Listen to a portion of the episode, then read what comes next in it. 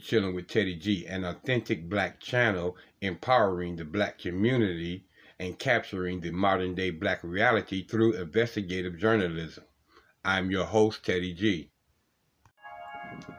Hello, everyone, and thank you for joining me for another episode of CWTG. As you know, I'm Teddy G, your host, and we are live at the funeral for. Uh, uh, Daunte Wright. We're going to get right into this once I do my dirty laundry of the Copyright Act of 1976 under Title 17, Section 107. Allowances is made for the fair use for the purpose such as criticism, comment, news reporting, teaching, scholarships, and research. Fair use is permitted by the copyright statute that may otherwise be infringing. Non-profit, educational, or personal use tips the balance in the favor of fair use. We're going to join the funeral live right now, ladies and gentlemen.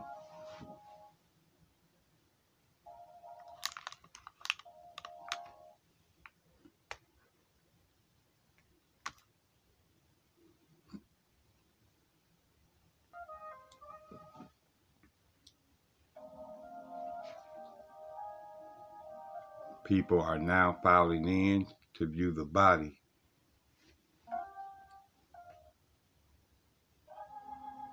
Good afternoon, ladies and gentlemen. Good afternoon, ladies and gentlemen. Can we please get everyone to take their seats so the family can come in? Please, we need everyone to please take your seats. And if there's a seat that has a name on it and it's not your name, then I think that might mean that it's not your seat. Please sit in the seat that has your name on it or one of the vacant seats. But we would like everyone, please, at this time to take your seats so the family can proceed into the sanctuary.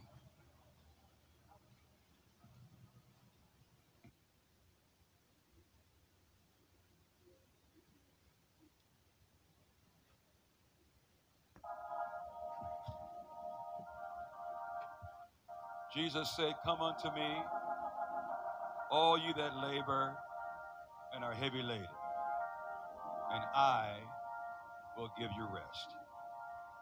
And I heard a voice from heaven saying unto me, Write, blessed are the dead which die in the Lord from henceforth. Yea, saith the Spirit, that they may rest from their labors, and their works do follow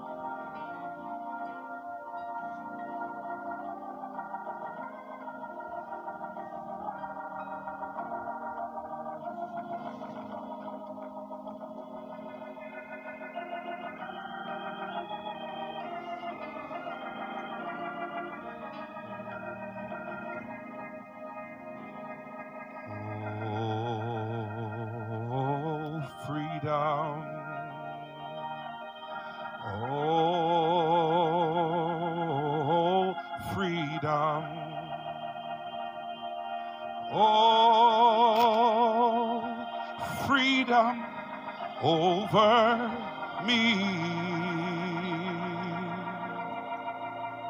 And before I'll be a slave, I'll be buried in my grave and go home to my Lord and be free.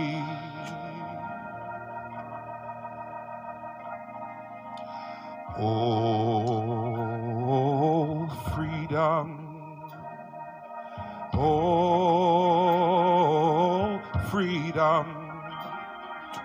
Oh, freedom over me.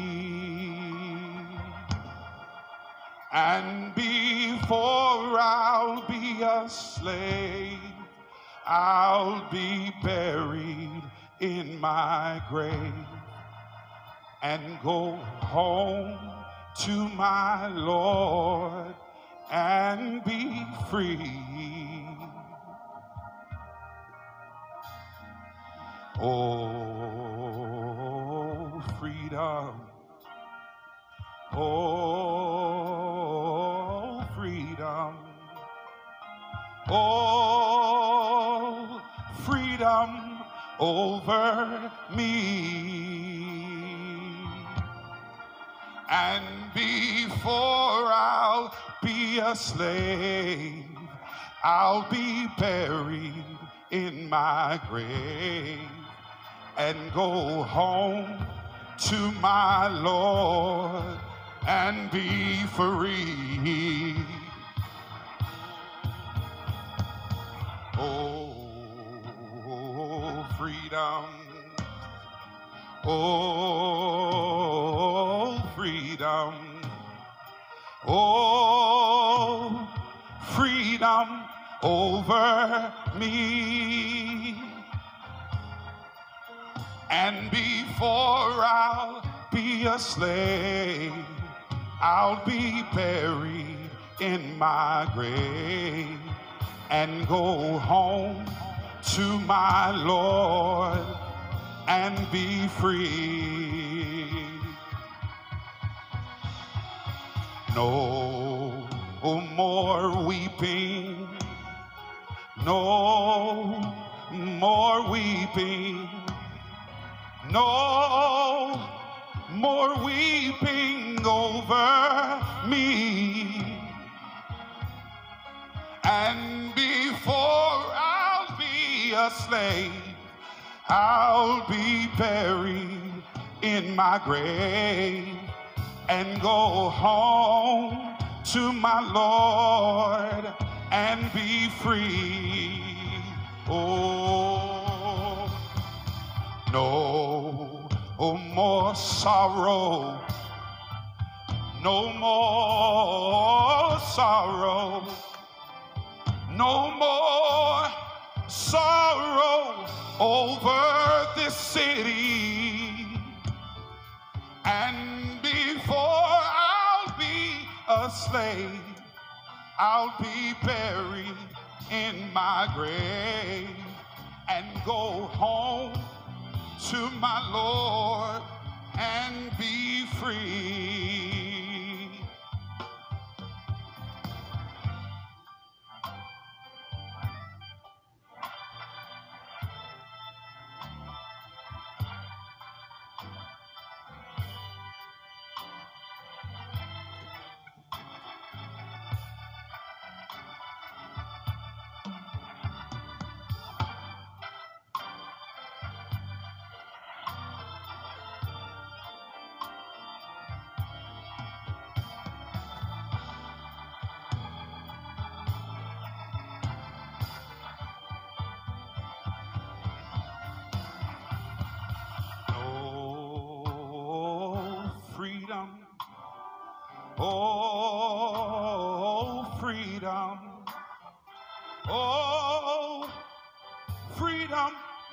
Over me.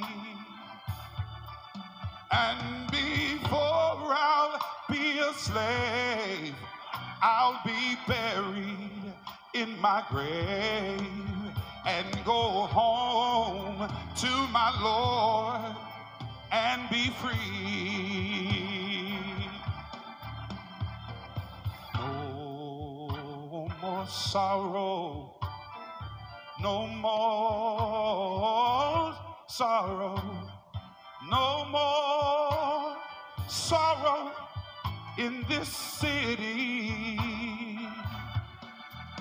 And before I'll be a slave, I'll be buried in my grave and go home to my Lord and be free. No more weeping, No more weeping. No more, no more weeping over me and my family. And before I'll be a slave, I'll be buried in my grave and go home to my Lord and be free.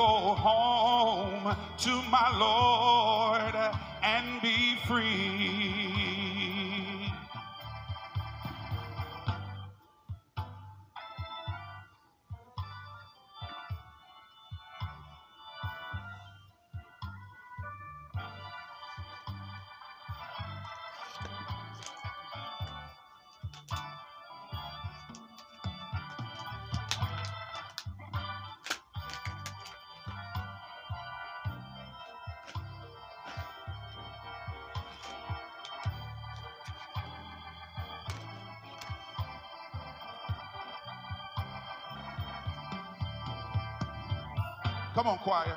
Oh, freedom. Oh, freedom. Oh, freedom over me.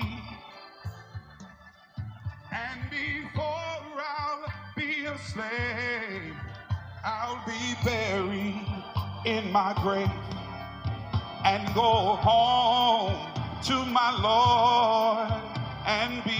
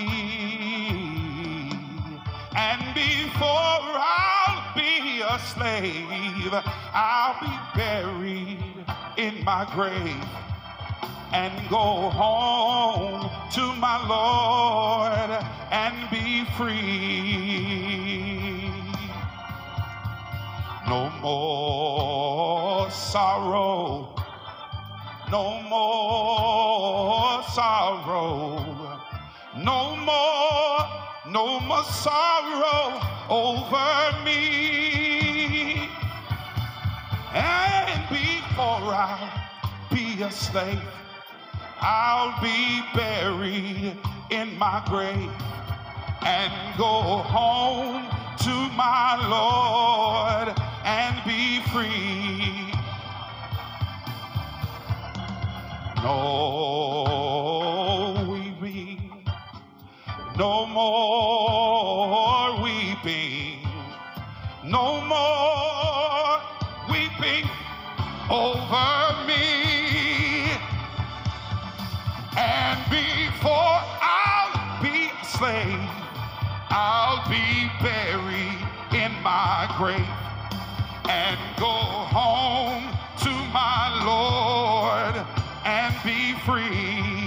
Come on, if you know it, everybody sing. No more free. No freedom. Everybody. Oh, freedom. Come on, sing it with us. Oh,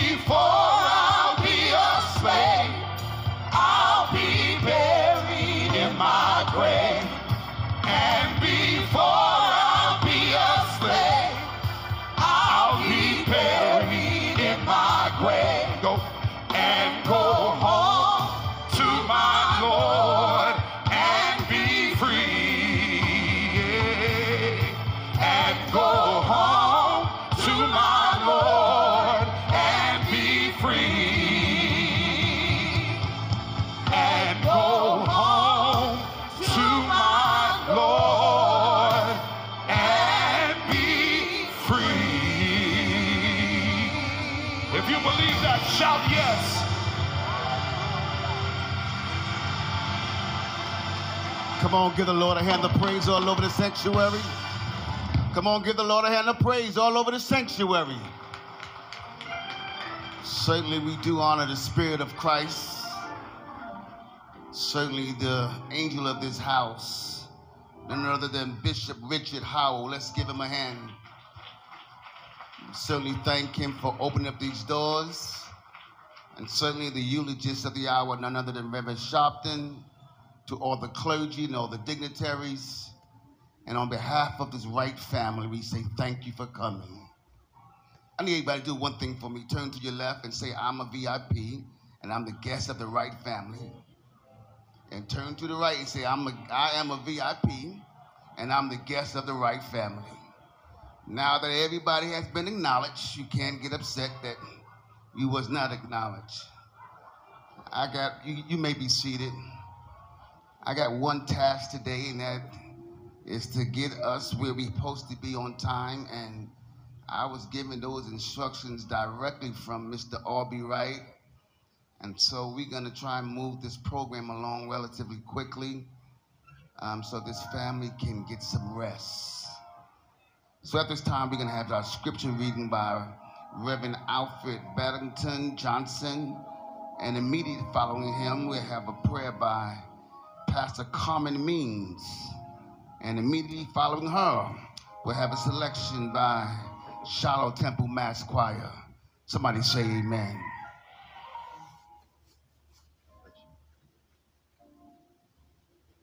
Amen. To the family of Daunte Demetrius Wright, a family that has been visited by a loss, and sometimes a loss so sudden that it can seem like darkness has just descended upon you. To the Floyd family, to a community that's dealing with disruption. Joseph C. Price, who was the founding president of Livingstone College, said, and I hope you would bear this in mind it matters not how dark the night, I believe in the coming of the morning. That sentiment is found in the scripture. In Lamentations, written by the weeping prophet, one associated with the issues of grief, the third chapter, the 19th through the 23rd verse. Jeremiah says, I remember my affliction and my wandering, the bitterness and the gall. My soul still remembers and sinks within me. But here's good news. He said, Yet this I call to mind, and therefore I have hope. Because of the Lord's great love, hey, we are not consumed. His compassions fail not. They are new every morning. Great, O God, is thy faithfulness. Hope in God.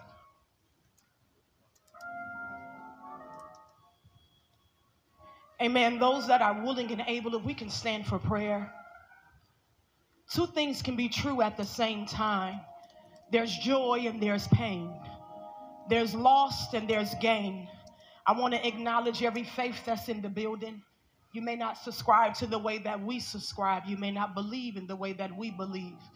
But one thing that we can rejoice in before I start this prayer regardless what your demographics, regardless what you believe, is that we experience this week the God of justice. So, with that, God, we give you praise, we give you glory, we give you honor, and we thank you that you are the God of our ancestors. We thank you that you are the God of yesterday, today, and forevermore. So, with what you did on April 20th, we know that you can do it. So, we ask that you do it again. We ask, Lord God, that this would not just be a moment in time, but this would be a seed that we will see the fullness of justice and we will eat of its fruit, not just in today, but for our children's children and our children's children's children and our grandchildren's children. We thank you, God, that you are not short concerning your promises. So even though right now we are trusting a God that we do not understand, even though right now, if we be honest, we don't even understand why we're here. Why did this happen?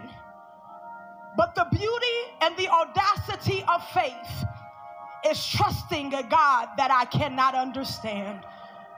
So, with that, we glean to our grandparents' faith, we glean to our ancestors' faith, and we declare and decree that this day and the days to come, that you will be a comforter in the midst of the storm.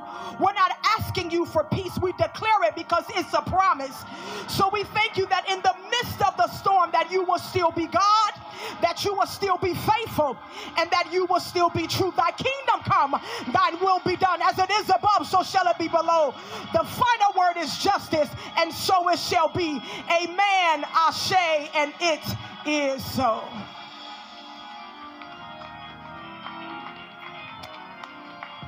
You may be seated. This song says, My hands are lifted up and my heart is ready to receive a blessing from the Lord. Even in the midst of what's going on, anybody still want to receive a blessing from the Lord? Hallelujah.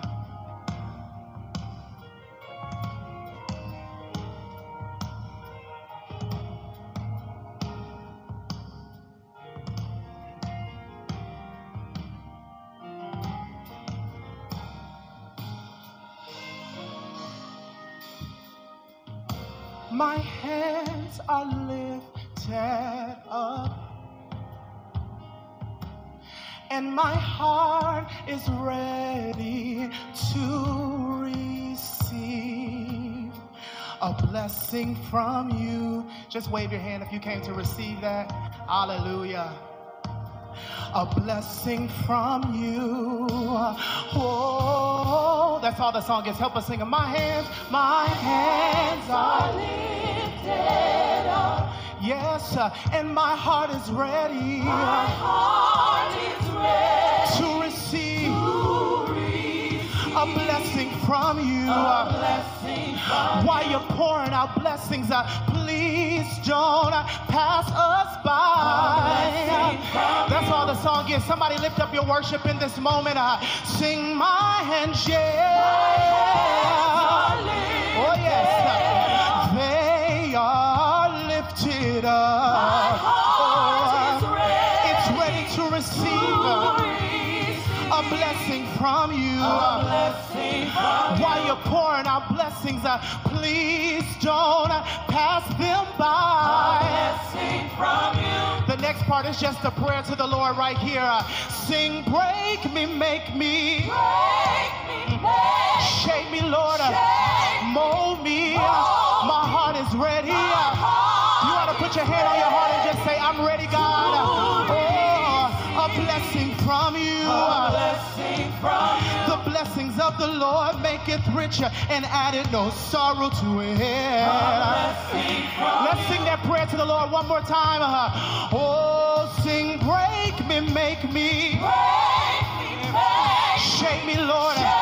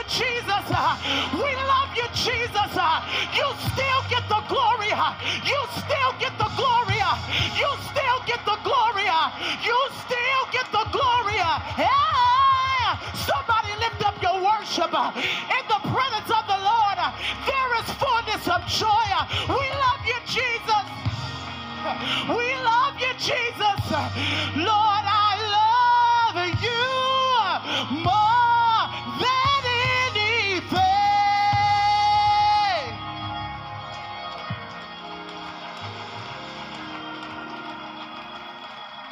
Hallelujah. Come on, somebody give the Lord another hand of praise in the building.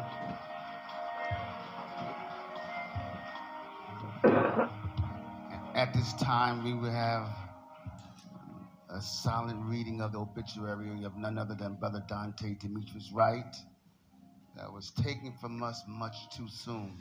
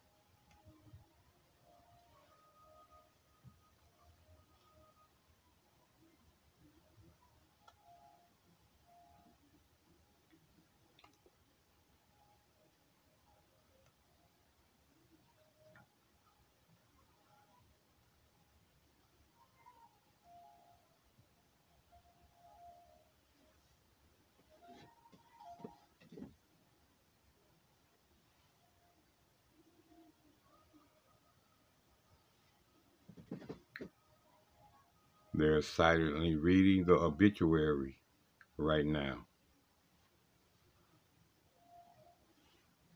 Let's have a moment of pause and reflection.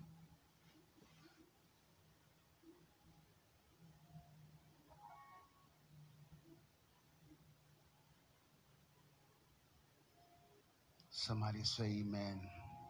Amen. What an awesome young man. At this time, we're going to have a musical selection and visual tribute by Keyon Harrold, the trumpeter, and Mr. Hiltz, the virtue painter. Let's give them a hand as they come. And I can surely tell you, you're in for a treat to witness what about to take place.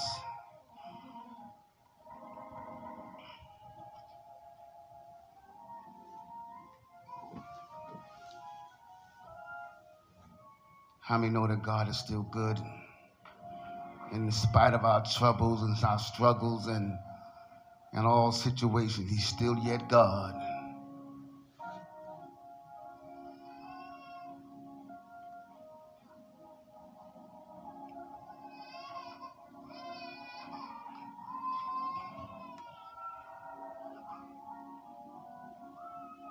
Come on, let's give Mr. Hilton.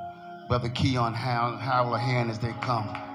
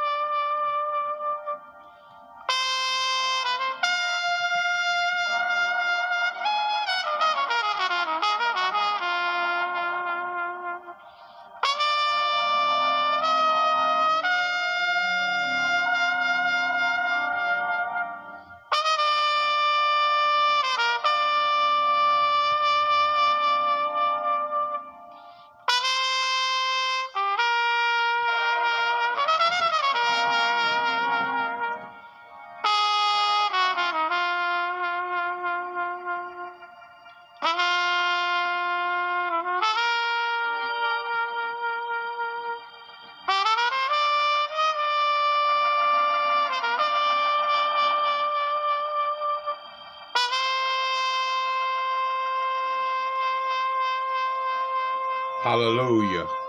Thank you, Jesus.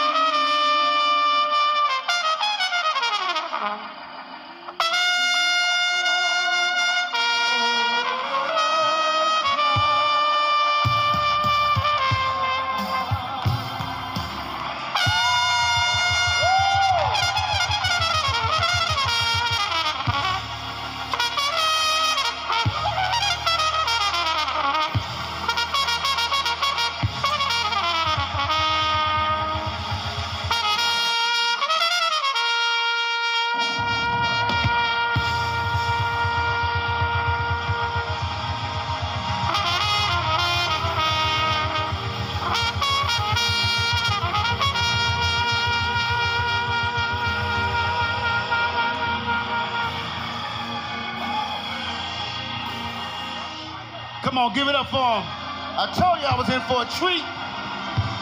Hallelujah.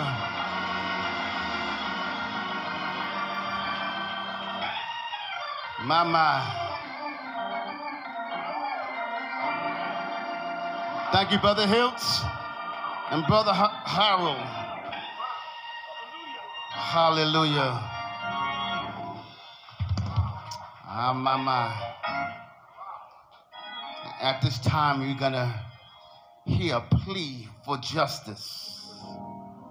None other than the attorney that Reverend Sharpton has coined, has coined the general, the black uh, general attorney for black folks. That's none other than the one and only Benjamin Crump.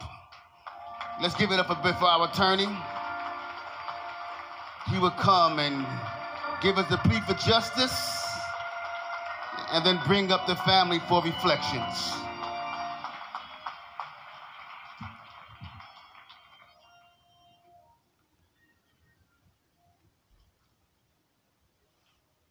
Justice for Daunte Wright.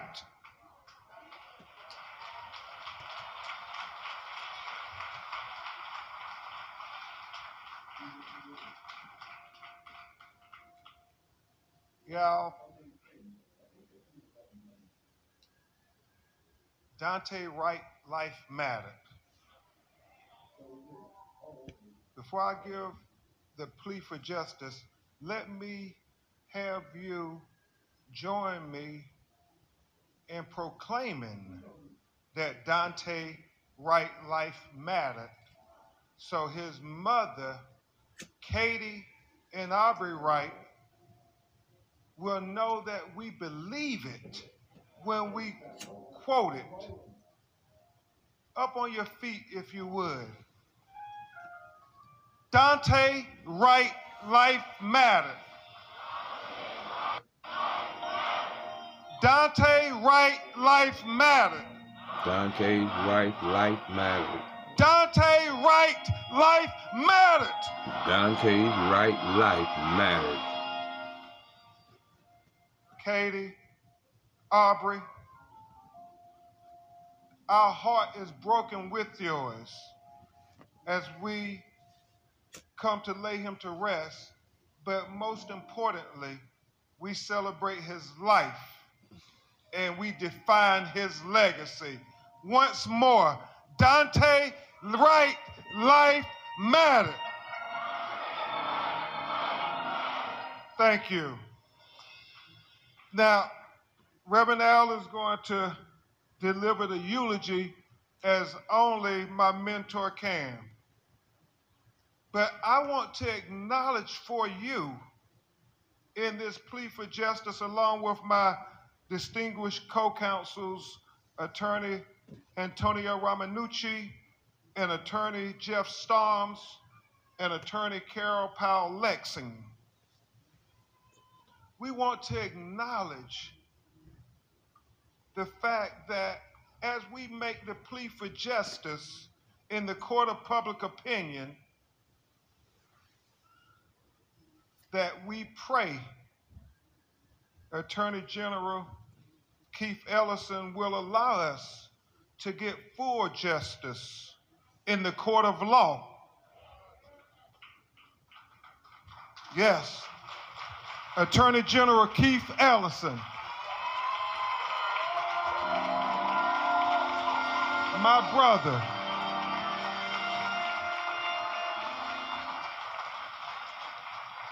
And maybe that's appropriate, Reverend Drumright. Before I make this plea, Attorney General Keith Ellison worked in tandem with our civil rights legal team, the activists, and the uh, yeah, the activists.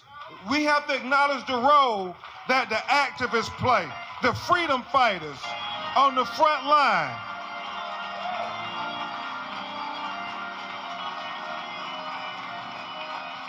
Because, as Dr. King said, we all have a role to play in this struggle for equality and justice. Rail play his role, the activists play their role based on the Constitution of the Seventh Amendment.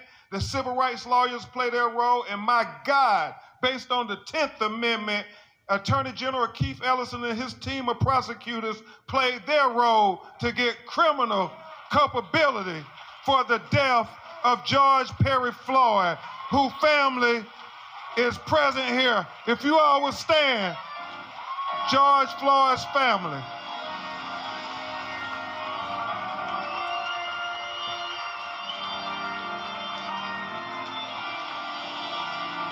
Step out front for a second. George Floyd family, step out front for a second. Just for a second. Minneapolis, thank you for not letting the legacy of George Floyd end with that video we saw taken by Darnella on May 25th, 2020. But Governor Walz, it ended with a precedent that we all can follow that marginalized minorities, especially black people, have a right to get full justice, not just partial justice.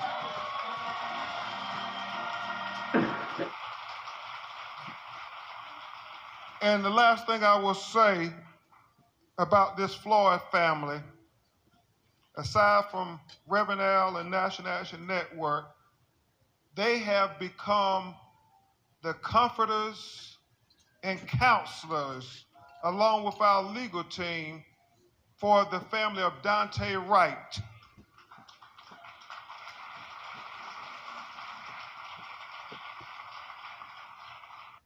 culpability for the death of George Perry Floyd, whose family is present here. If you all would stand, George Floyd's family.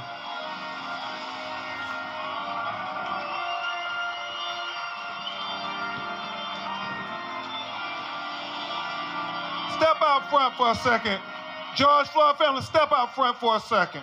Just for a second. Minneapolis, thank you for not letting the legacy of George Floyd end with that video we saw taken by Darnella on May 25th, 2020. But Governor Walz, it ended with a precedent that we all can follow that marginalized minorities, especially black people, have a right to get full justice, not just partial justice.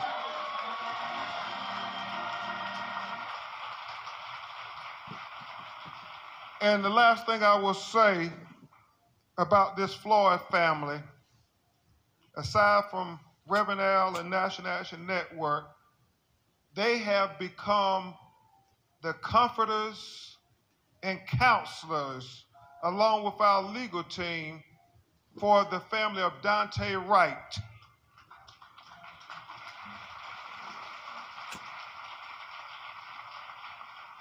You see, Marc Morial, is so profound that just this time last year, Mayor Fry, just this time last year, Reverend, you remember this time last year,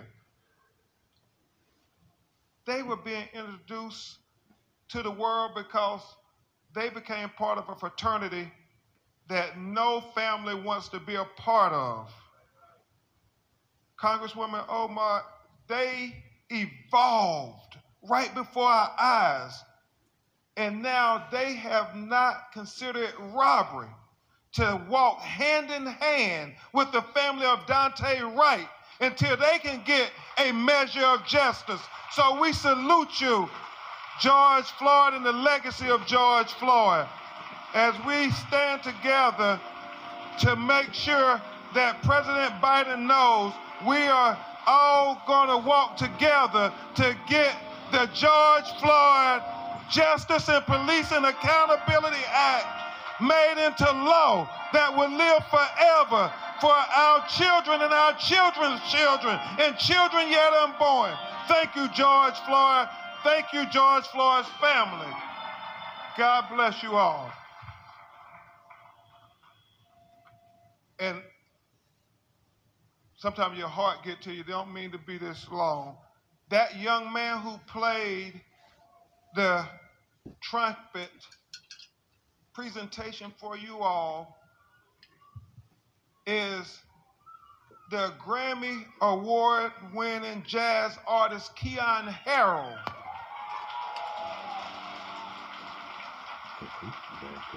Keyon, please stand. Just, just come here for a second, Keyon. Because in making the plea for justice, you know, the one thing that the legacy of Daunte Wright will stand for is this proposition that on that video, we did not see the police officer de escalate. And de escalation is a behavior that is intended to prevent the escalation of conflicts. So, Katie and Aubrey, what we saw in the video with Officer Potter, this 26 year veteran, was not an exercise in de escalation. I would submit to you, my co counsels, that it was an exercise in escalation. But if you want to see an exercise in de escalation,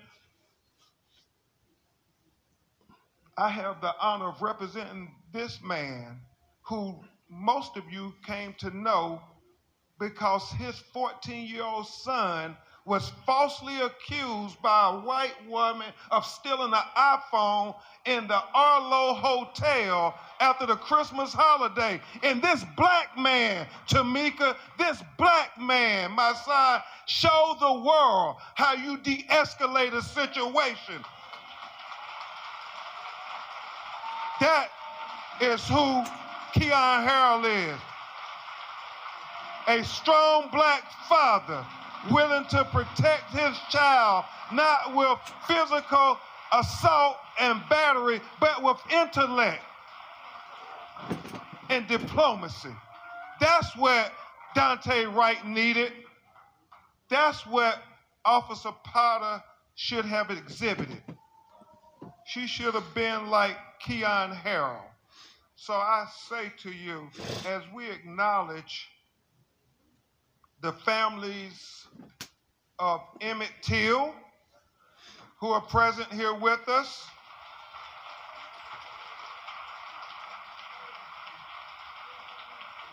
And the family of Oscar Grant, if they would stand, because such similarities, you remember in Oscar's case, the police officer said they were reaching for a taser.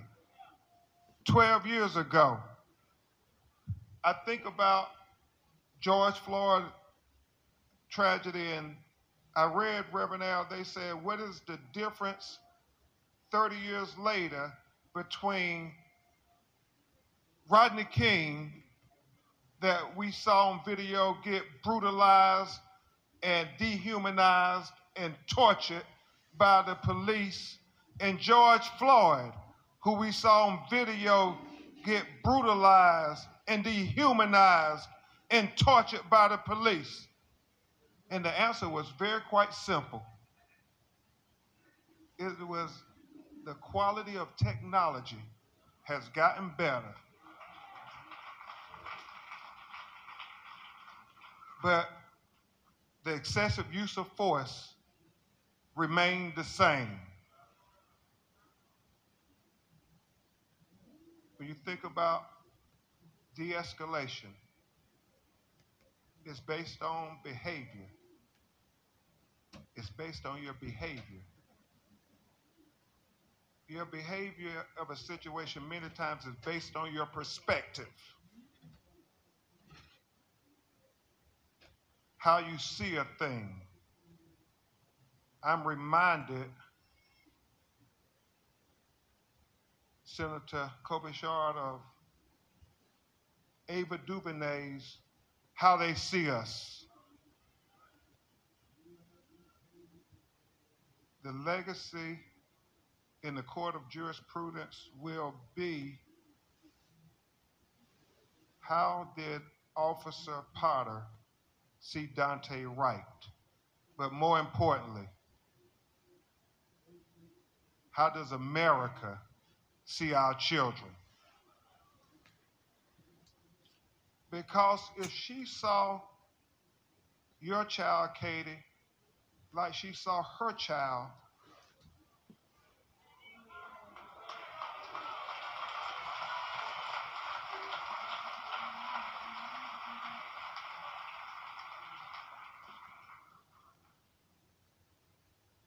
then I do not think she would have even reach for a taser, much less a gun. Because when they see their children, they see their future. They see the best and the brightest that they have to give the world for the future. They see the most talented and resourceful, most indomitable human beings when they see their children. I submit to you, America, so do we when we see our children.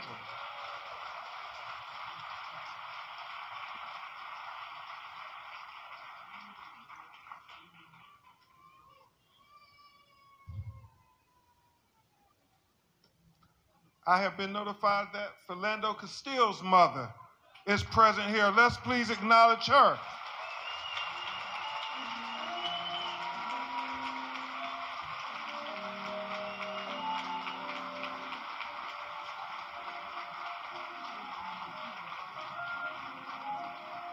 When we talk about how they see us. So,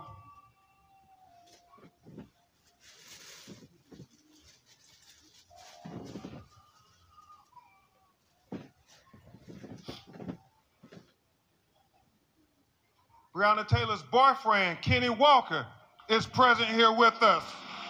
Let's recognize Kenny Walker.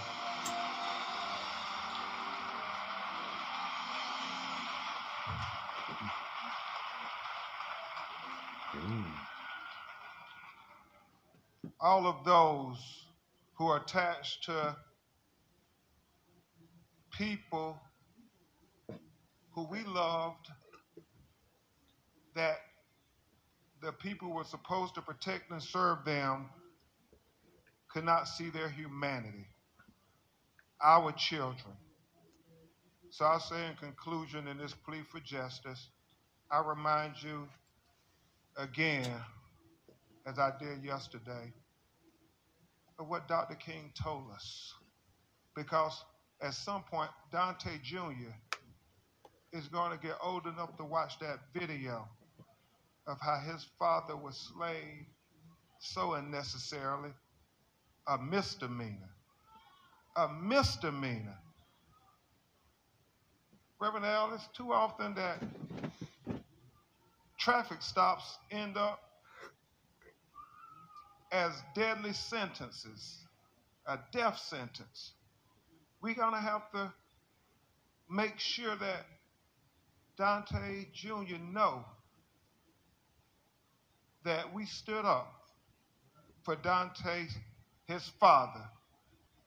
And it is so clear to me that we can't worry about what people say about us as we stand up for our children.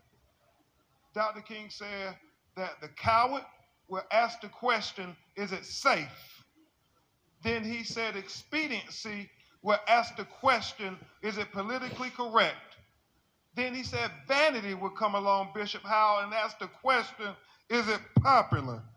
And then he said conscience will come along and ask the question, is it right? And Dr. King concluded there comes a time when one must take a position that is neither popular nor politically correct or not even safe. But there comes a time when one must take a position because your conscience tells you it is the right thing to do. It is the right thing to do to stand up for our children. It is the right thing to do to speak up for our children. It is the right thing to do to fight for our children. Because if we don't fight for our children, we can't expect nobody else to fight for our children like us. And we have to fight for our children until hell freezes over. And then we have to be prepared to fight on the ice. Because our children need to know that's how much we believe in them. That's how much we believe in their future. Because they too have a right to life and liberty and the American dream. And that is the plea for justice. Thank you. God bless you.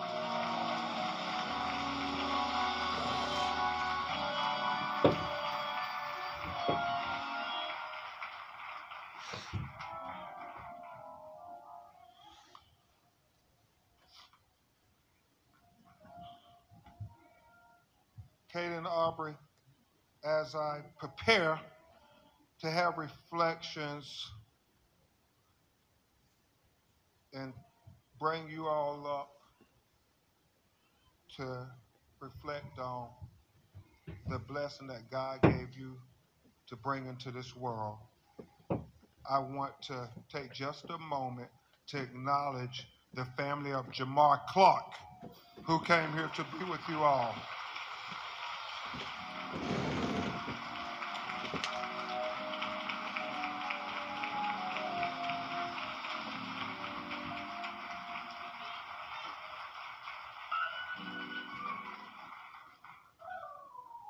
Yeah, the Wright family is a beautiful, modern American family.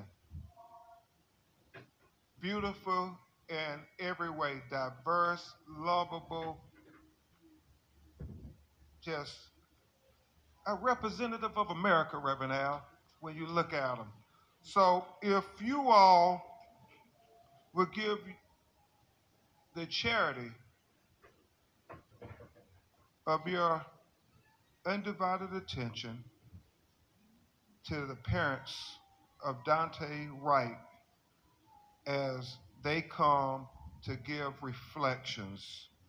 His mother, Katie Wright, and his father, Aubrey Wright.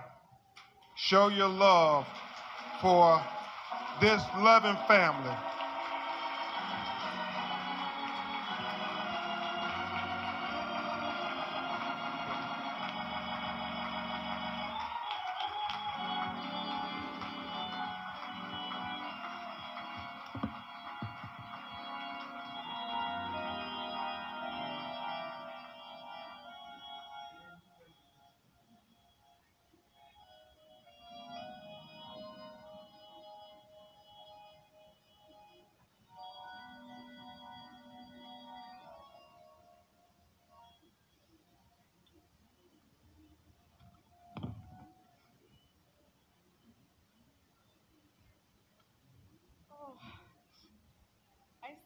Until 3:30 in the morning, so nervous and scared about what I was gonna stand up here and say about my son.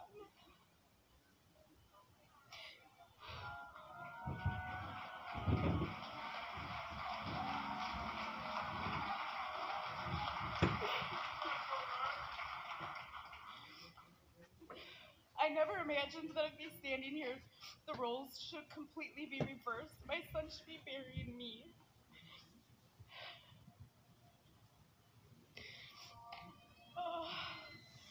My son had a smile that was worth a million dollars. When he walked in the room, he lit up the room. He was a brother, a jokester. He was loved by so many. He's gonna be so missed. Take your time, Katie.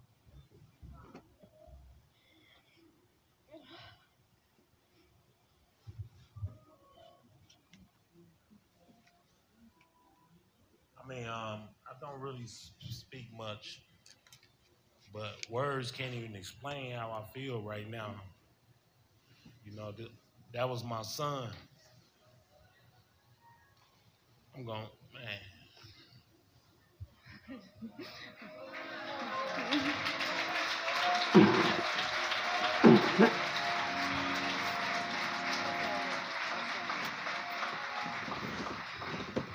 I remember when Daunte first became a father. His son was born at 28 weeks along, so he was premature. And the joy that that Junior brought to Daunte's life was truly amazing. He was so happy and so proud, and he always said he couldn't wait to make his son proud.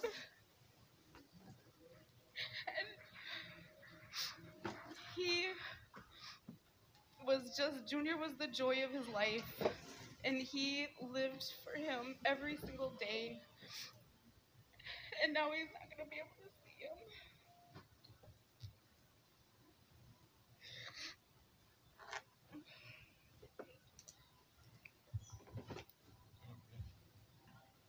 God bless you. Thank you so much.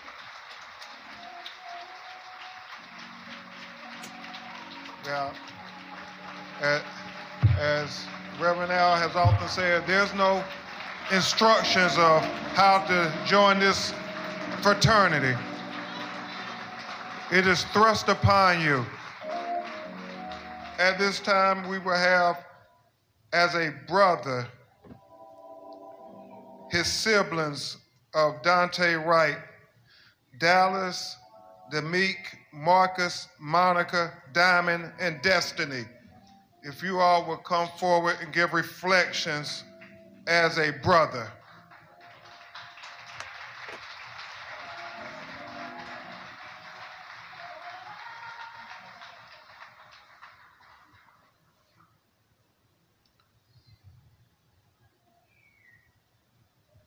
this beautiful American family.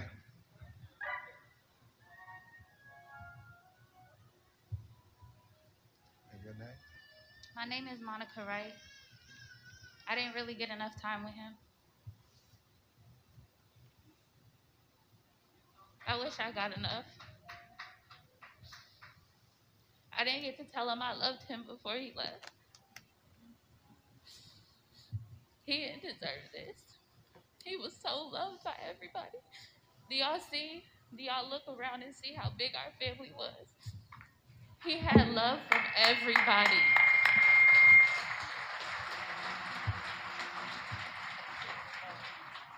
Y'all, uh, name. Um, my name is Dallas. I'm one of Daunte's three older brothers, and we were pretty much closest out of the two. I spent a lot of time with this man, and every holiday is not going to be the same anymore without him being here. He was literally the life of the party. When he came in, you know, the smile, his laugh, his laugh was literally contagious. Anybody knows if you heard his laugh, and it's like a, it's contagious. Um, but I am gonna miss this man so much because he was literally my best friend through thick and thin, through all the late night conversations we had about him trying to better himself as a man and the man he wanted to be for Junior. We talked for hours on it, and he was doing that, and I was just, I'm, I was so proud of the man that he was becoming, and he was gonna make an amazing father to Junior once Junior got older throughout the years, and I love my little brother to death.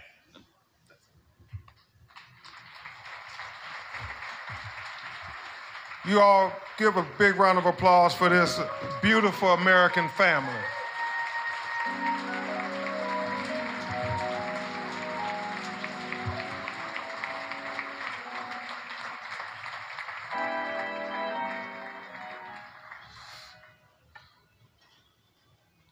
Attorney Romanucci, as his aunt Nisha said, everybody talked about that big smile he had. That big smile and how he lighted up the room. Next, you will hear from his uncle, Bobby Wright, the uncle of Daunte Wright.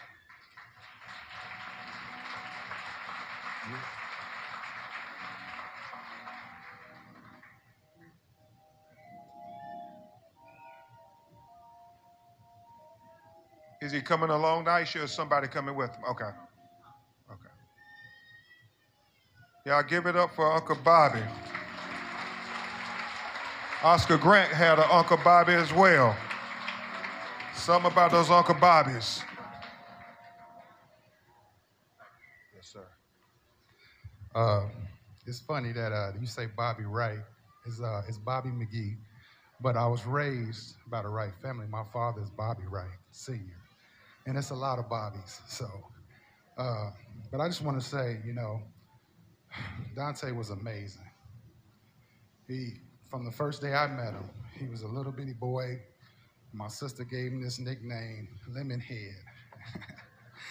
and uh, he, he would not stop laughing. He wouldn't stop giggling. That smile, that laugh was there from day one.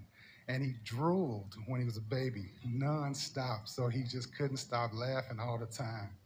So he just brightened the room. And I tell you, you know, it's not going to be the same without him. I'm just so thankful that I had the opportunity to spend my last birthday with him. And I wish I could tell you that I was spending his birthday with him. But we won't have that opportunity. You know, this is just a travesty, and we just got to do better as people. We can't keep being pulled away from our families. Thank you. I actually wrote something for him, but um, you know, with all this going on, I just don't know if I can do that part. But I love you. I love you, Daunte, and we will see you again.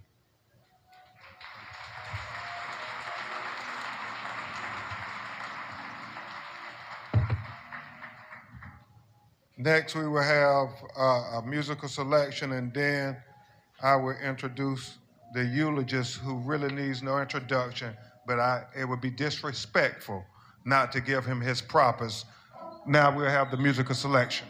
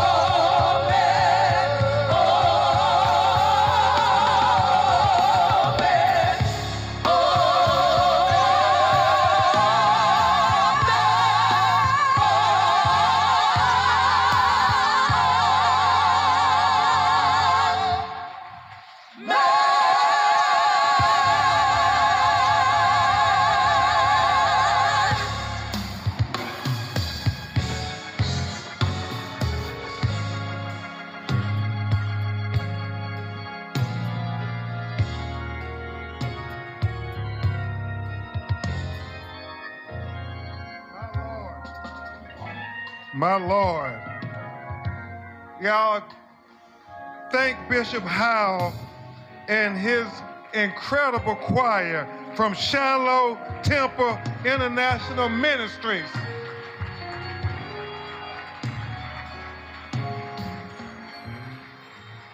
Bishop Howell, thank you for having your great choir here so all of America could take in the fullness of the black church experience.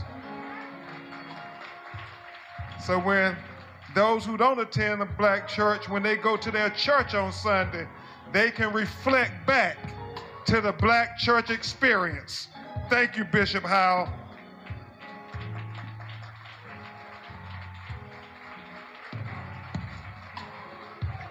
Amen. Now has come the time when we pay the highest respects to Daunte Wright with the eulogy. And there is nobody more fitting than our civil rights leader in America today. Every time I call him, he always answers the bell. He answered the bell for Martin Lee Anderson in 2006. He answered the bell for Trayvon Martin in 2012. Oscar Grant in 2009. He answered the bell for every name we have come to learn in the last three decades of black people who have been disenfranchised, victimized, and marginalized. and he answers the call in the middle of the night, the wee hours of the morning. Even when he's doing his television show, PoliticsNation, he will text you back because that's how much he cares about Black America and those who have been forgotten about, left behind, swept under the rug. He always is there, standing in the gap, giving a voice to the voiceless. My mentor, my friend, he's a co-counsel when we need him, Kaden Aubrey, and he is the man who God has anointed for a time such as this, the Reverend Al Sharpton.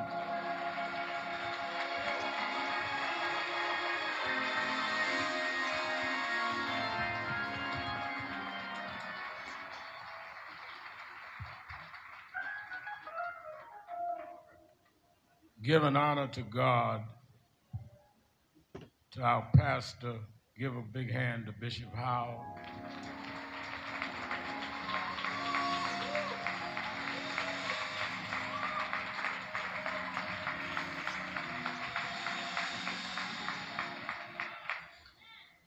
To my brother Aubrey and sister Katie, and to the whole family, and to those that have sat in that seat families that are here that have sat in that seat know better than any of us how they feel.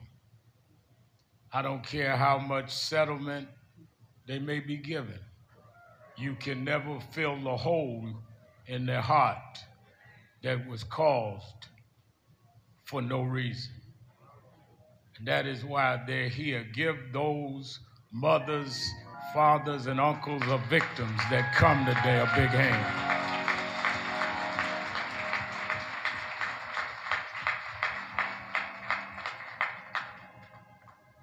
In the tradition of the black church, we take a uh, text and a subject, and I didn't want to disrespect Bishop.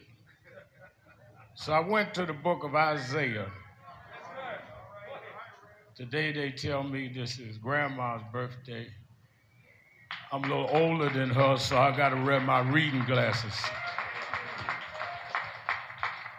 Book of Isaiah, 59th chapter, eighth and the 9th verse says, They, the way of peace, they know not, and there is no judgment in their goings. Therefore is judgment far from us, neither doth justice overtake us. I want to use for a subject no justice, no peace.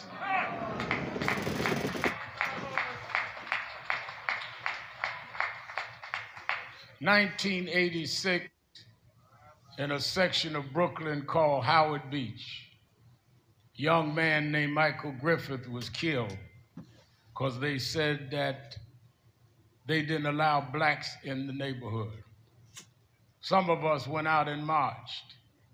And during the march, one brother yelled, I believe his name was Amawali, no justice, no peace.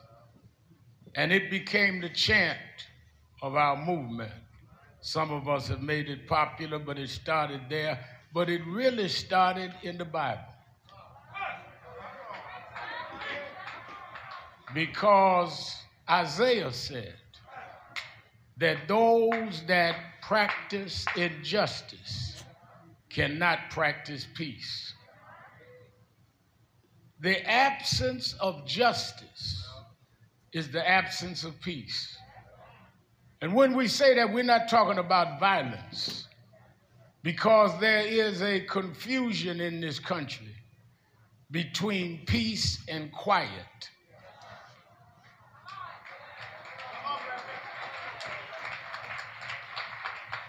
Some of us are told to shut up and just be quiet and you call that peace, but peace is the presence of justice. You can't tell us to shut up and suffer. We must speak up when there is an injustice. I, I remember as I was riding here and I saw someone, and as I got out the car to meet the family to ride to the church, Heard a man say, I've not seen a funeral procession like this since Prince in Minneapolis. I said, Well, we came to bury the Prince of Brooklyn Center.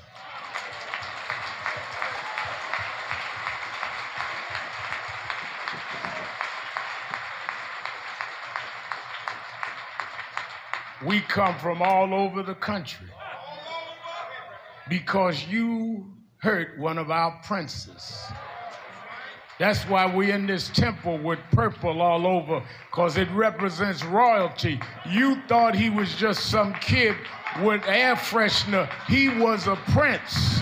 And all of Minneapolis has stopped today to honor the prince of Brooklyn Center.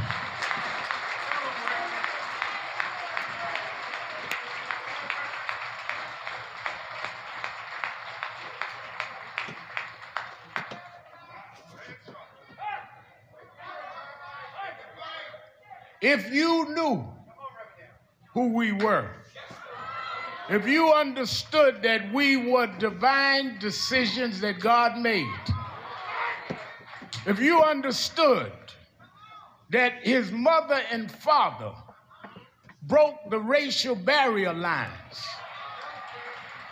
and raised him in an interracial home that used to be against the law but they defied the color barriers. A black man and a white woman and raised children to not hate nobody. And he was a prince of that raising. If you knew who he was,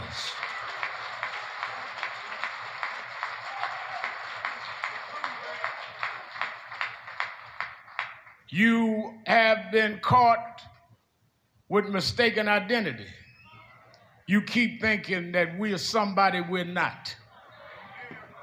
They tell our young folks to don't go to the streets and march. When marching and protesting is a way of correcting the injustice Isaiah talked about. You can't go to church on Sunday and read this book that we call the Bible and not fight against oppression? God is not on the side of the oppressor, God is on the side of the oppressed. For every Pharaoh, there was a Moses. For every Nebuchadnezzar, there was a Daniel. For every Belshazzar, there were three Hebrew boys. For every Herod, there was a Jesus. We come in the tradition of what God's plans was, and when you oppress us, we must stand up.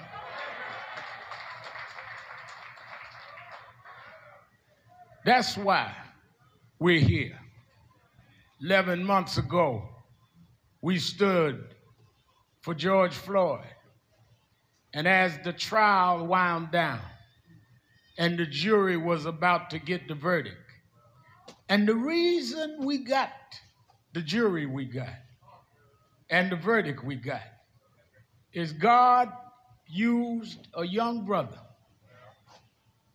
born and raised in as a Muslim, but believing in the same God. It don't matter how you approach God. And elected him even after you tried to scandalize him. The Attorney General of the state of Minnesota.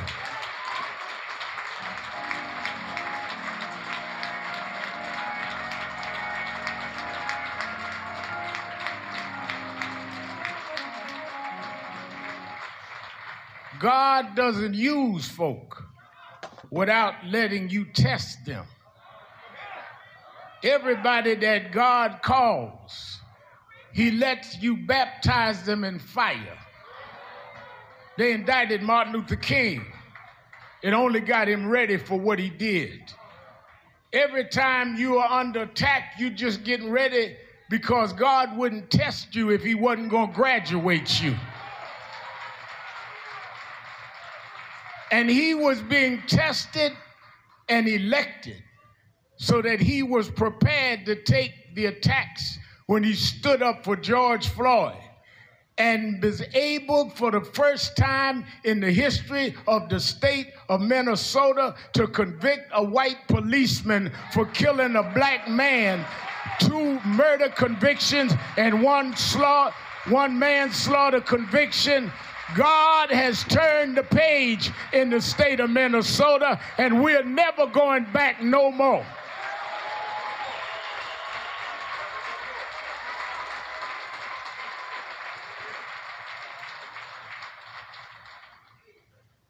Yes, some of us have different tactics, but all of us have the same goal.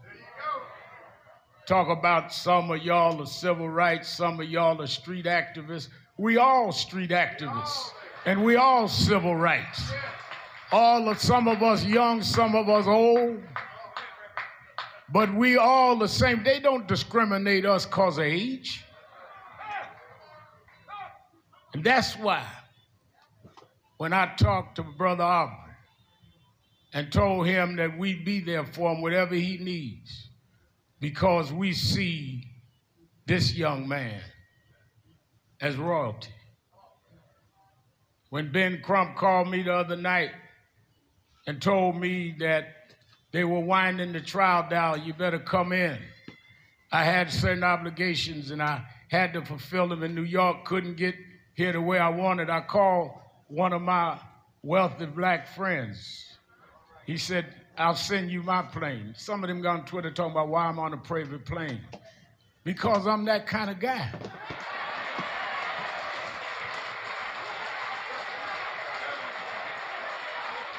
When George Floyd was killed, Tyler Perry sent his private plane to bring the Floyd family to Minneapolis. Robert Smith sent a private plane to bring Eric Garner's mother and me into Philly, into Minneapolis. We ain't in the back of the bus no more.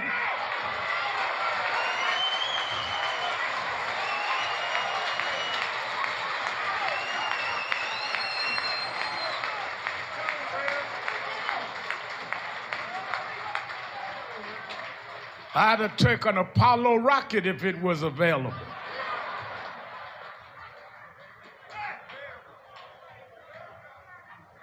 Every crisis must be answered, though, with real change. Yesterday, the Attorney General Garland announced a study of the practices, the practices in Minnesota. And that is going to lead to where it goes. But now we are fighting for a federal law. Why federal law? Because if we keep having to fight state by state, we'll never solve this. The generation before me, they boycotted in Montgomery against the segregation laws in Alabama. And they boycotted the bus company. 1955, they started December 1st.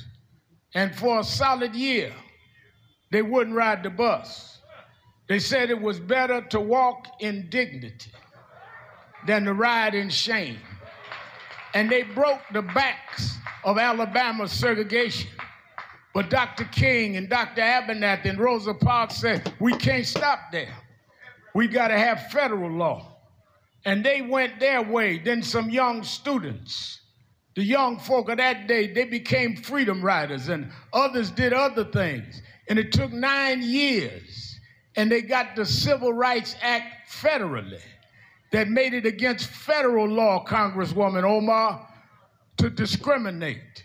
Well, we've gone from all of these abuses, from Oscar Grant and Amadou Diallo and others, all the way to Philando Castile right here in Minneapolis area. We struggled through all of that, but we are going to now, in his name, in the name of Daunte, we're going to pass the George Floyd Justice in Policing Act as federal law. We are going to make it against the law all over this country to keep bringing us to funerals for our young princes. This is not a Republican or Democratic thing. Isaiah said it's about justice. If you believe in justice, it's time for the federal government to reflect the will of the people. You couldn't have a better picture than to have two people that cross the color line and raise children to be somebody, to stand up and embrace them. You couldn't have had a better example than the Floyd family that wiped tears from their eyes and stood up with dignity, even as they watched them smear their brother, their uncle, their father. We've always had to take the smearing, Keith Ellison. But behind every dark night, the sun will shine.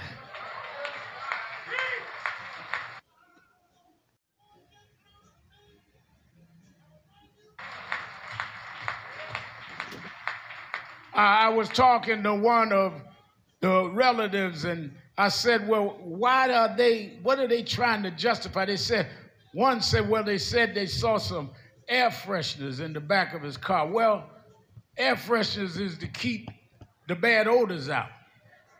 Well, we come today as the air fresheners for Minnesota. We're trying to get the stench of police brutality out of the atmosphere. We're trying to get the stench of racism out of the atmosphere. We're trying to get the stench of racial profiling out of the atmosphere. We come to Minnesota as air fresheners because your air is too odorous for us to breathe. We can't breathe in your stinking air no more.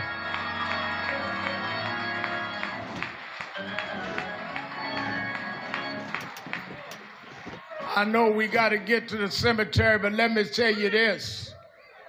The time has come for America to stand up and bring a new day to where we don't have to explain to our children what to do when the police stop you. It's time to bring a new day where we don't have to videotape when we see a badge but where we know that they're there to serve and protect, not treat us like we've been convicted. The time has come for police to understand they're not above the law. They're to enforce the law. And if you can't live up to the badge, don't take the oath and put it on. When we put that badge on you, we expect you to act like somebody that is civilized and respectful.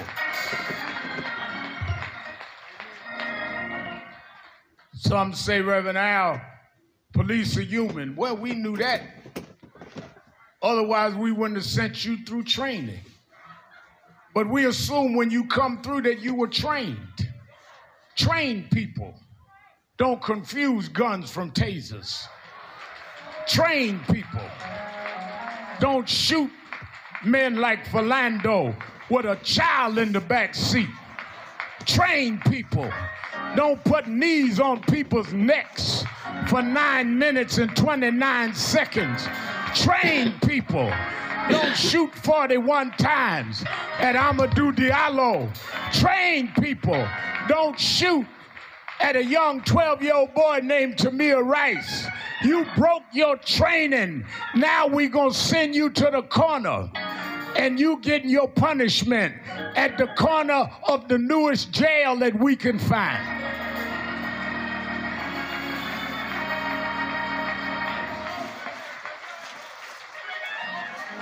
So as we celebrate this young man's life, 20 years old, not even reaching his mid 20s, his mother and father heartbroken, his siblings heartbroken, but they will be comforted knowing that because of this sacrifice that is going to change the laws of the land children unborn is going to know his name.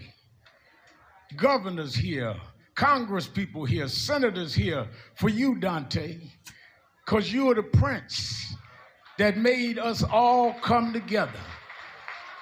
They stopped traffic today all the way through Minneapolis.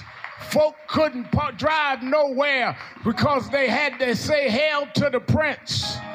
They shouldn't have done what they done. We gonna stop Minneapolis today because a prince is on his way to his rest. And as you rest, there's a resting place. There's a martyr's bench. Take your seat, Daunte. Tell George Floyd who you are.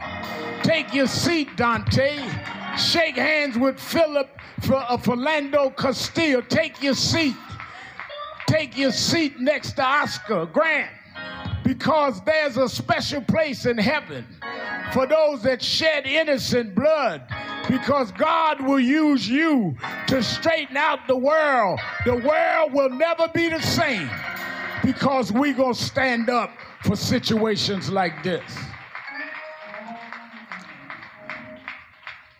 We do not in any way condone or incite violence. People keep telling me, Reverend, why don't y'all tell people not to be violent? We always have. But when are you going to tell policemen to stop being violent?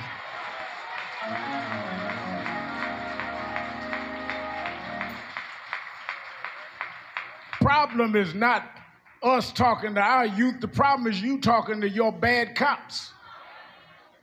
Now, all cops are not bad. I saw 10 get on the stand the other day and testify against another policeman. That's why no change is here.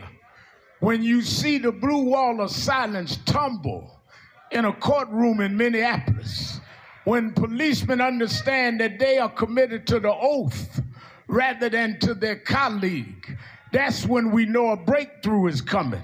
That's when we know we can pass the George Floyd bill because folk are not going to lie on you no more.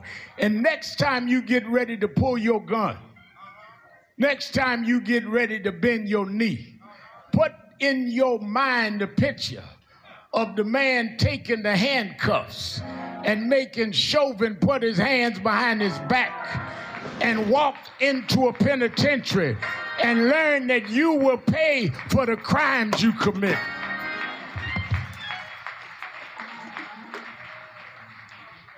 As I talk closer to the family,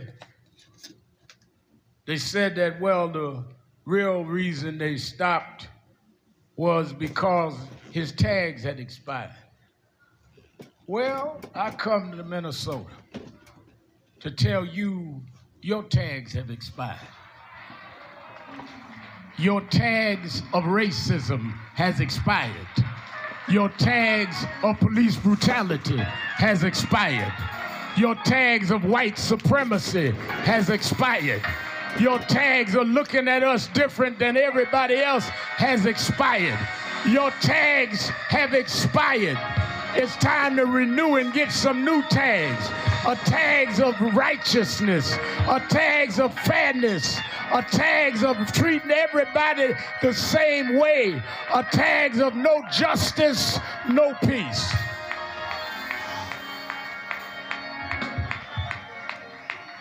Lastly, when I come to Minneapolis, three days after George Floyd was killed, lynched by me. I went to one of the marches and I saw almost as many whites as blacks. Now your children are doing what you wouldn't do standing up for justice. We called Martin Luther King III now, National Action Network called a march in Washington, August 28th, the anniversary of his father's march. People told me, don't call it, it's a pandemic. It's going to be a super spreader. But 204,000 people came. We tested them all. We did all we were supposed to do to see what way we could avoid any breaking out of COVID coming in. And we marched around the George Floyd Justice in Policing Act. We marched around the John Lewis Voting Act because they're trying to turn back voting rights. Those tags done expired too. That ain't gonna happen no more. And we marched all over. Marched for Breonna Taylor, whose boyfriend is here with us today. Some went and stayed down there and stood up for Breonna. Getting ready to go march for Pamela Turner, May 13th in Texas. I hope y'all live in Texas. We on the way. Because your tags have expired. We're going to stop by North Carolina where a young man was shot yesterday. We're going to look in Columbus, Ohio. Your tags have expired. We're going wherever you show up because your tags have expired.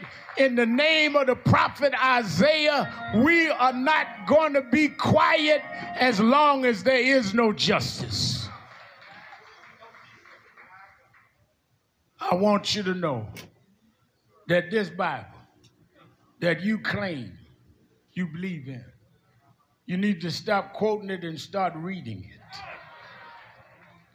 It's a Bible of justice. And if you don't understand it, talk to some of us that read it straight. I know y'all had a president that holds it upside down, but turn it right side up.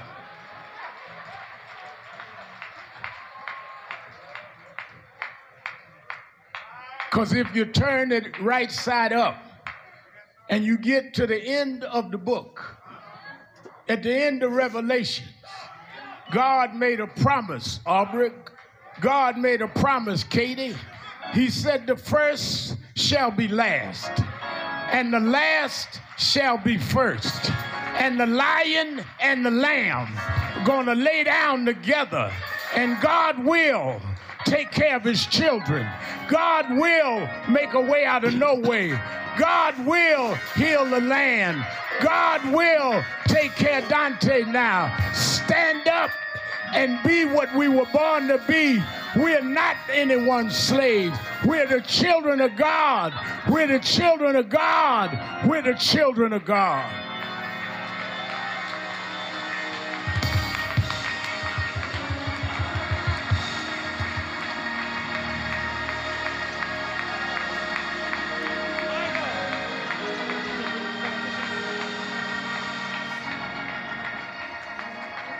Before we leave, and we're going to leave orderly. We're going to have the family go out first. And y'all that just became family for a day. Katie and Aubrey had to go outside and identify the family. All of y'all became cousins today. We want the family first. But we want some of those that have come to recognize the princely state that we're here and to give proclamations. They ought to be here. Whether you agree with them or not, they should be here to respect who he was and what he stood for.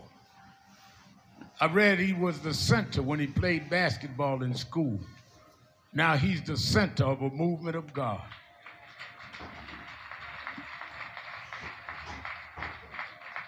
I want his brothers and sisters to keep your mother and father covered because it won't be long for these crowds will be gone. Orlando's mother could tell you that everybody's here when the cameras are here. But when the cameras go, a lot of your new cousins ain't gonna be there. And y'all gonna have to keep the family together. This police woman is charged. You're gonna have to go through a long trial and they're to try things to not have a trial. But stay by your mother and father. Some of us will be here, and others will come when the cameras come back. I don't worry about the cameras. I got my own TV show. I ain't trying to get on TV. But stay strong and stay together. I saw his auntie on TV. She preached better than any preacher up here. Stand up, Auntie.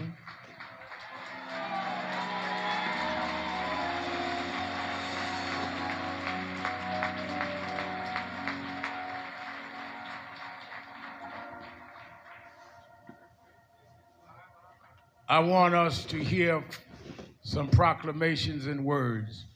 Let me start with another one that had been smeared. That God tested and they passed the test. Let us hear from our Congresswoman, Ilhan Omar.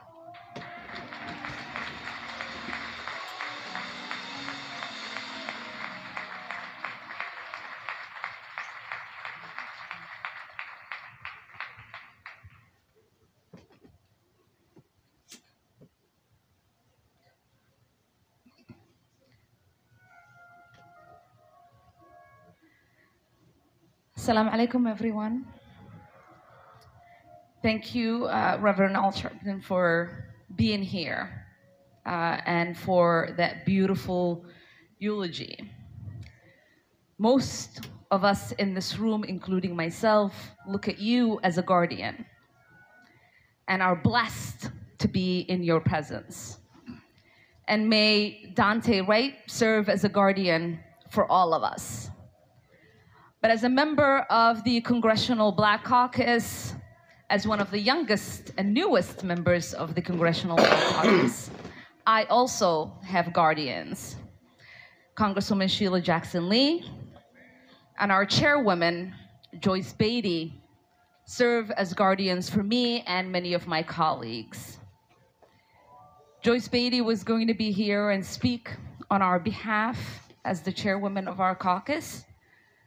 But just like we've been visited by tragedy here in Minnesota often, she in Columbus, Ohio, was visited by a tragedy of a young woman whose life was taken by Columbus police.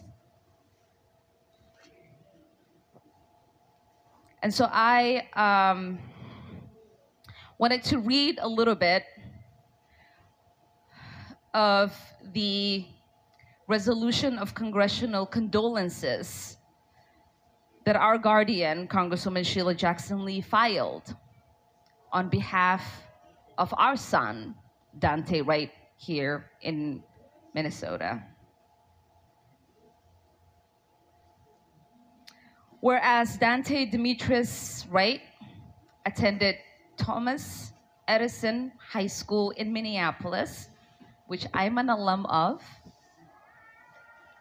and Blaine High School in Blaine, Minnesota. After high school, he studied at the University of Minnesota, Twin Cities in Minneapolis. Daunte Demetrius Wright had a son born in July 2019. Daunte Demetrius Wright named his son Daunte Demetrius Wright Jr.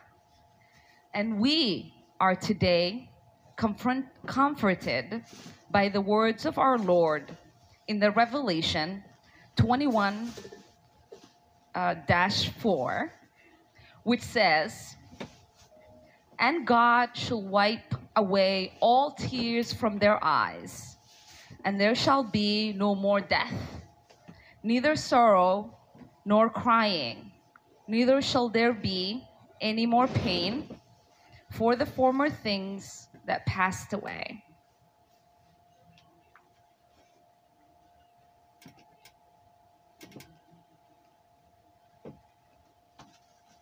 No words can really help ease the pain, ease the.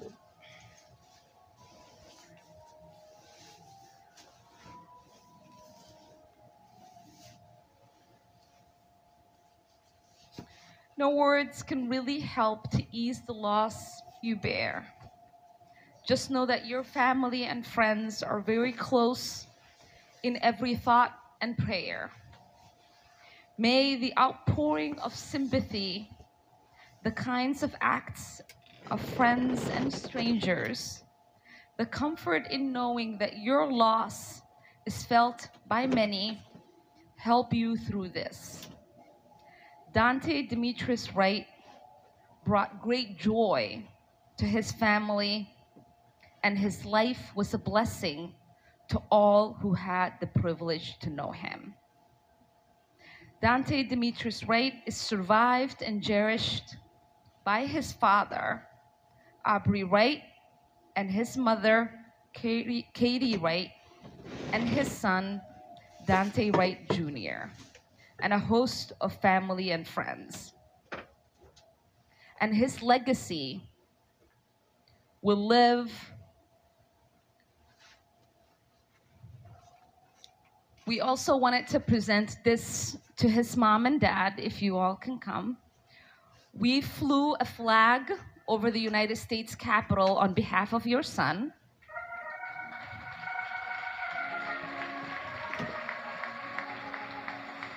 And I wanted to present the flag to you.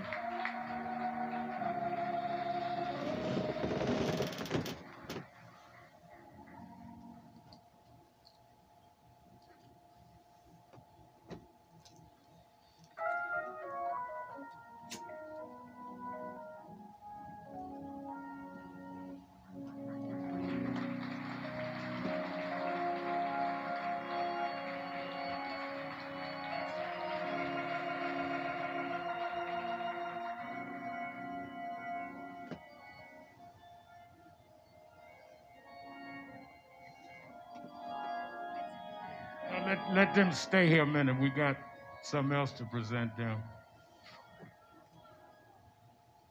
All of this they deserve. When George Floyd was killed and we wanted the best prosecution, my mentor, Reverend Jesse Jackson, and I called the governor. And the governor talked to the DA who graciously stepped back and allowed the Attorney General to be the prosecutor that did such a great job. And the governor is here with us today for the proclamation from the state.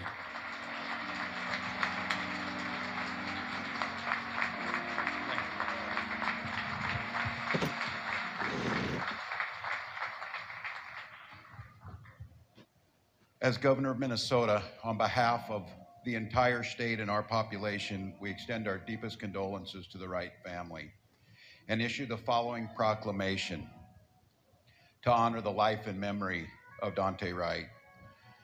Whereas Daunte Wright was beloved by his families, neighbors, community, and had his entire young life ahead of him. We mourn that loss. We know that this tragedy is connected to the deep and systemic racism in our society that black people in Minnesota and across this country face every single day. While nothing will bring Daunte Wright back to his loved ones, we must continue to enact real, meaningful change at the local, state, and national levels to fight systemic racism so that every single person in Minnesota, black, indigenous, brown, and white, can be safe and thrive. We must be steadfast in our accountability to change from the top to the bottom and not rest until we create a different future for Daunte Wright's son and every other child like him.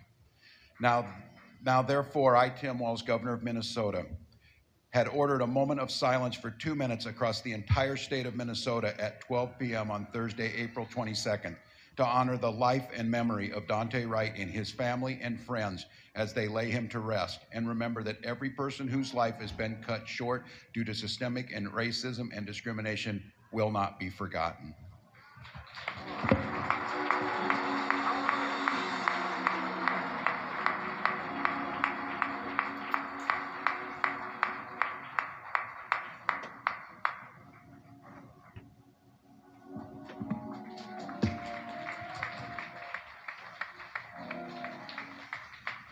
In order to pass the George Floyd bill that has already passed the House, we need to pass it in the Senate. We have the advocate from the Senate, your senator in Minnesota, Senator Amy Klobuchar.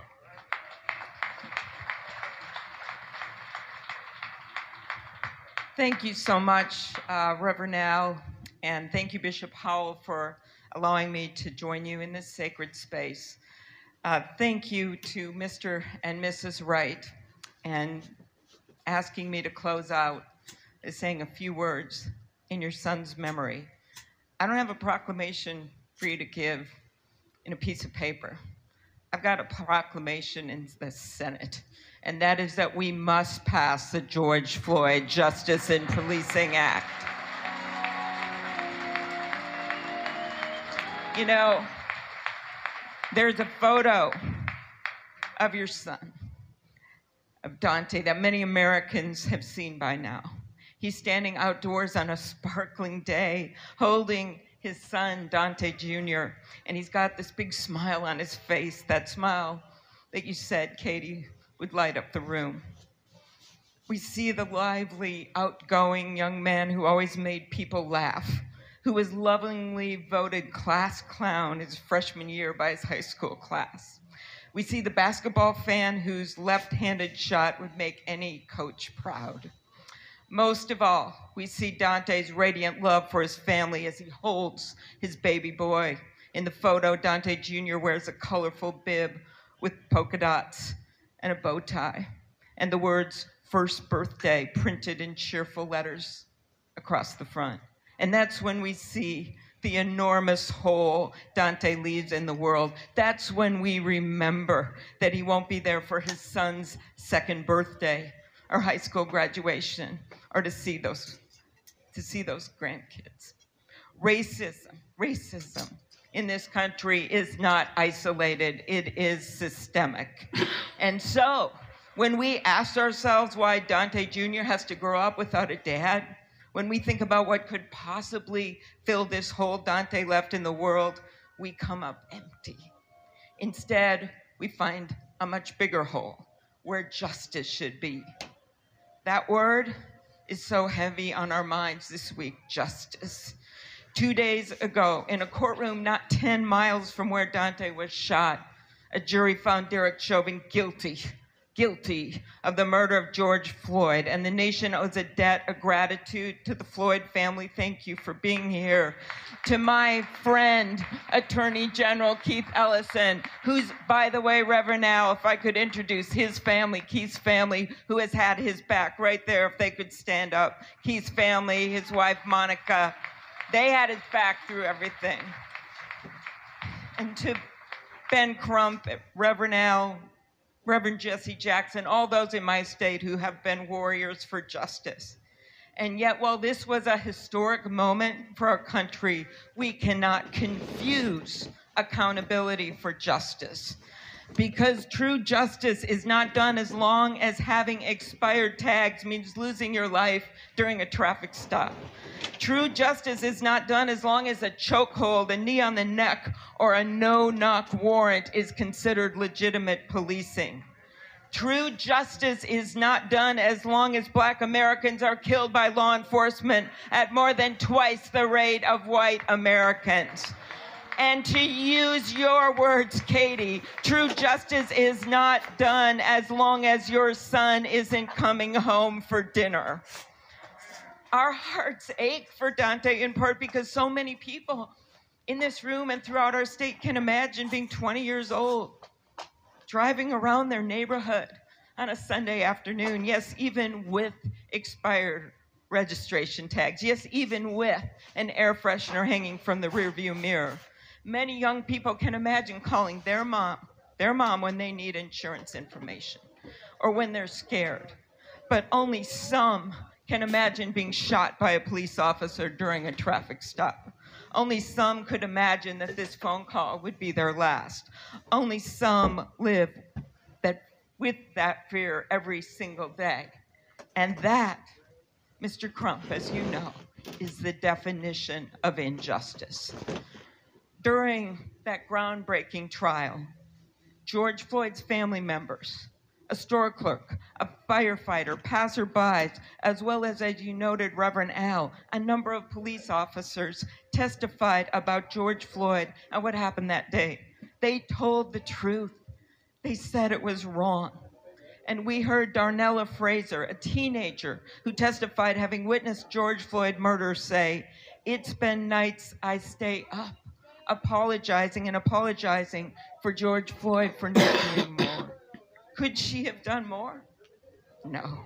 It was not on her to change what happened that fateful day. And it's not on people who nearly a year later happened to be at the intersection of 63rd and Orchard in Brooklyn Center to change what happened to Daunte. It is on us as leaders in our communities, in our neighborhoods, as lawmakers. We can do more. We must do more because for too long, change has come inch by inch when we should be miles ahead.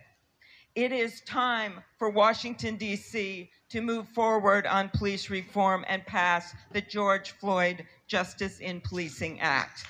We must make policing more accountable.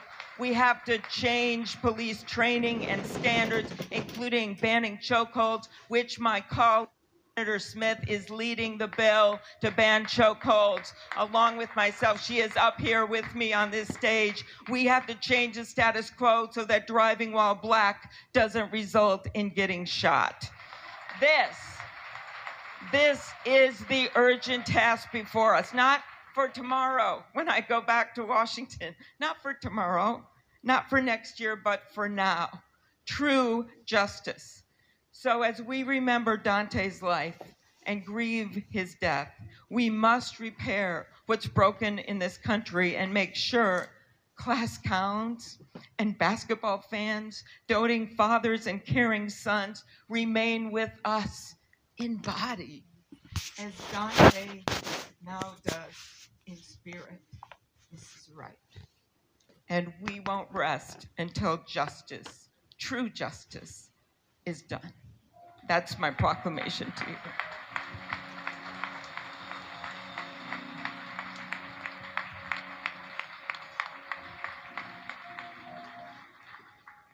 We are getting ready to go.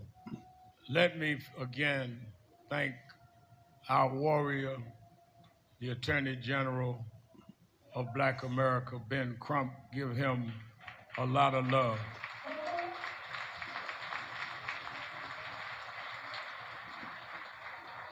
A day before the final funeral of George Floyd in Houston, then candidate Joe Biden came to Houston and met with the Floyd family and Ben Crump and I and showed us sensitivity.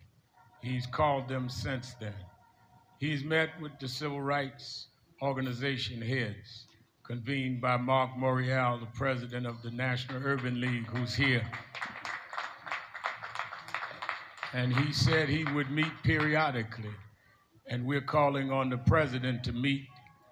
There needs to be a White House meeting on how we deal with these police incidents, one right after another, that he and the vice president are committed to. There needs to be a meeting with the attorney general.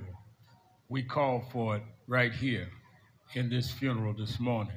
We have many mayors here, and we're glad that they're all present, and we are happy that you're here. We want the family to go out first. The ministers will lead them out. Then I want some of the activist groups, not just those of us that are known, but those that's been marching in the streets that made this happen. Many of you need to walk behind the family because you made this happen.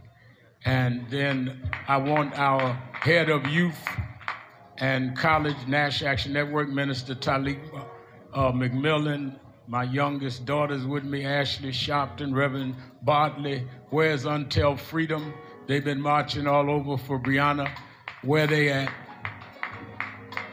Tell them that we want them to march with us. We want to go together.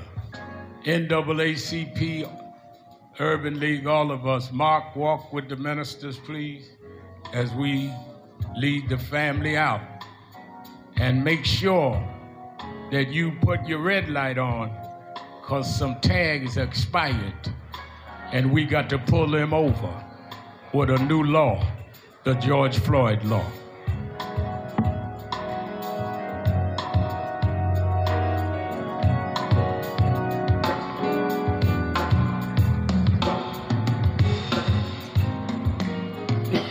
Lord bless you and keep you. The Lord make his face to shine upon you and be gracious unto you. The Lord lift up his countenance and give you peace. In Jesus' name, amen. Amen.